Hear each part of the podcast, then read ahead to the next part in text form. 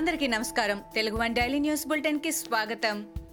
July ఇరవై ఒకటి రెండు వేల ఇరవై ఒకటి ఈనాటి ముఖ్యాంశాలు. పోలవరం ప్రాజెక్టు నిర్వాసితులను బలవంతంగా తరలించడంపై జాతీయ ఎస్సీ కమిషన్ ఆగ్రహం వ్యక్తం చేసింది. ఆంధ్రప్రదేశ్ రాష్ట్ర ప్రభుత్వ ప్రధాన కార్యదర్శి ఆదిత్యనాథ్తో పాటు తూర్పుగోదావరి జిల్లా కలెక్టర్ కేంద్ర జలశక్తి కార్యదర్శికి నోటీసులు జారీ చేసింది. పోలవరం ప్రాజెక్టు నిర్మాణం వల్ల కూనవరం విఆర్పురం మండలాల్లో షెడ్యూల్డ్ కులాల నిర్వాసితులను బలవంతంగా ఖాళీ చేయించడంపై నివేదిక కోరింది.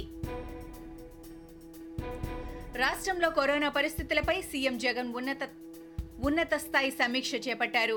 ఏపీలో మరో వారం పాటు రాత్రిపూట కర్ఫ్యూ కొనసాగించాలని నిర్ణయించారు. ఇప్పటికీ ఓ మోస్తారు సంఖ్యలో కేసులు వస్తుండటంతో కర్ఫ్యూను మరికొన్ని రోజులు పొడిగిస్తున్నట్టు తెలిపారు. రాత్రి పది గంటల నుంచి మరుసటి రోజు ఉదయం పది గంటల వరకు కర్ఫ్యూ అమల్లో ఉంటుందని వివరించారు. జన సమూహాలపై ఆంక్షలు కొనసాగుతాయని సీఎం జగన్ స్పష్టం చేశారు. కోవిడ్ నిబంధనలు మార్గదర్శకాలు ఖచ్చితంగా పాటించేలా చూడాలని సీఎం జగన్ అధికారులను ఆదేశించారు. అమరావతి భూముల్లో అవకతవకలు జరగలేదని సుప్రీంకోర్టు తీర్పునివ్వడం వైసీపీ ప్రభుత్వానికి చెంపపెట్టని టీడీపీ నాయకురాలు మాజీ మంత్రి పీతల సుజాత అన్నారు. ఇప్పటికైనా వైసీపీ ప్రభుత్వం తీరును మార్చుకోవాలని నిరాధారమైన ఆరోపణలతో కోర్టులకు వెళ్ళి ప్రజాధనాన్ని దుర్వినియోగం చేయడం మానుకోవాలని హితవు పలికారు. ప్రజాస్వామ్య సమాజంలో ప్రజల అభిప్రాయాల మేరకే నిర్ణయాలు ఉండాలని పాలకులు వారికి ఇష్టం వచ్చినట్టు నిర్ణయాలు తీసుకుంటే రాజ్యాంగం ఒప్పుకోదని అన్నారు. సుప్రీంకోర్టు తాజాగా ఇచ్చిన తీర్పుతోనైనా ప్రభుత్వం కళ్ళు తెరవాలని పీతల సుజాత చెప్పారు. నిరుద్యోగులకు మద్దతుగా ఏపీలో అన్ని జిల్లాల్లో ఉన్న ఎంప్లాయ్మెంట్ ఎక్స్చేంజీలలో జనసేన వినతి పత్రాలిచ్చే కార్యాచరణను పోలీసులు అడ్డుకోవడంపై ఆ పార్టీ అధినేత పవన్ కళ్యాణ్ తీవ్రంగా స్పందించారు. నిరుద్యోగ యువతను ప్రభుత్వం మోసం చేయడంపై ప్రశ్నిస్తున్న జనసేన శ్రేణులను అక్రమంగా అరెస్టు చేస్తూ గొంతు నొక్కే ప్రయత్నం చేస్తున్నారని పవన్ మండిపడ్డారు. ఆంధ్రప్రదేశ్లో గడిచిన ఇరవై నాలుగు గంటల్లో ఎనభై ఎనిమిది వేల నూట నలభై తొమ్మిది శాంపిల్స్ పరీక్షించగా రెండు వేల నాలుగు వందల తొంభై ఎనిమిది మందికి కరోనా పాజిటివ్గా నిర్ధారణ అయింది అదే సమయంలో రెండు వేల రెండు వందల ఒక మంది కరోనా నుంచి కోలుకోగా ఇరవై నాలుగు మంది మరణించారు. అత్యధికంగా చిత్తూరు జిల్లాలో ఐదుగురు కన్నుమూశారు. తాజా మరణాలతో కలిపి నేటి వరకు పదమూడు లక్ష సారీ పదమూడు వేల నూట డెబ్బై ఎనిమిది మంది కరోనాకు బలయ్యారు. రాష్ట్రంలో ఇప్పటిదాకా పంతొమ్మిది లక్షల నలభై నాలుగు వేల రెండు వందల ఇరవై రెండు పాజిటివ్ కేసులు నమోదు కాగా పంతొమ్మిది లక్షల ఏడు వేల రెండు వందల ఒక్క మంది ఆరోగ్యవంతులయ్యారు.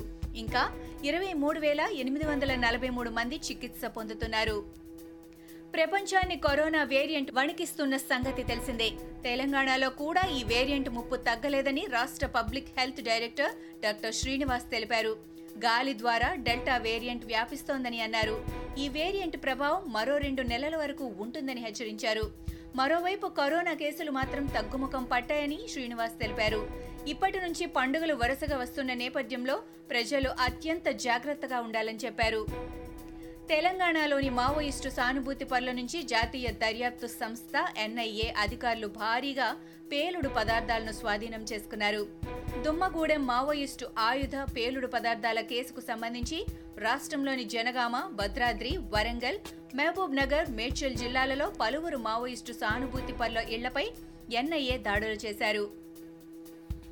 కర్ణాటక ముఖ్యమంత్రి బిఎస్ యడ్యూరప్పపై మాజీ సీఎం జేడీఎస్ నేత హెచ్డి కుమారస్వామి విమర్శలు కురిపించారు.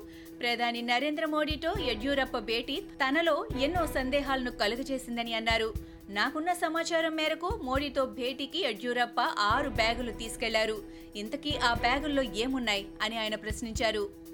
మామూలుగా ఓ వ్యక్తికి ఒకేసారి ఒక కరోనా వేరియంట్ మాత్రమే సోకడం ఇప్పటిదాకా చూశాం.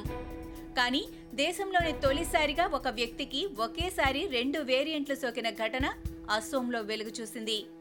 దిబ్రూగఢ్లోని భారత వైద్య పరిశోధన మండలి ఐసీఎంఆర్కి చెందిన రీజనల్ మెడికల్ రీసెర్చ్ సెంటర్ ఆర్ఎంఆర్సీలో పరీక్ష చేయించుకున్న ఓ వైద్యురాలికి రెండు వేరియంట్లు ఒకేసారి సోకినట్టు గుర్తించారు.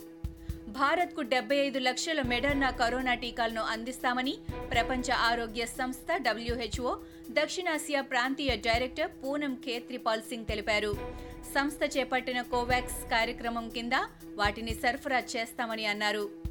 దేశంలో ఇండెమ్నిటీ బ్యాండ్కు సంబంధించిన సమస్య క్లియర్ అయ్యాక టీకా డోసుల స్టాక్ను బట్టి వాటిని భారత్కు పంపిస్తామని డబ్ల్యూహెచ్ఓ ఇప్పటికే చెప్పిన నేపథ్యంలో ఈ డెబ్బై ఐదు లక్షల టీకాలు ఎప్పుడొస్తాయన్న దానిపై స్పష్టత లేకుండా పోయింది. ఇవి ఈనాటి ముఖ్యాంశాలు. మరికొన్ని ముఖ్యాంశాలతో మళ్ళీ రేపు కలుద్దాం. ఈ షోని క్రమం తప్పకుండా వినాలనుకుంటే మీరు ఈ షో వింటున్న ప్లాట్ఫామ్లో కానీ లేదా Google podcast Apple podcast Gaana మరియు ఏ ఇతర పాడ్కాస్ట్ యాప్లోనైనా సెర్చ్ చేసి సబ్స్క్రైబ్ అవ్వండి. కొత్త ఎపిసోడ్ వచ్చినప్పుడు మీకు అప్డేట్ వస్తుంది. అంతవరకు సెలవు. నమస్కారం.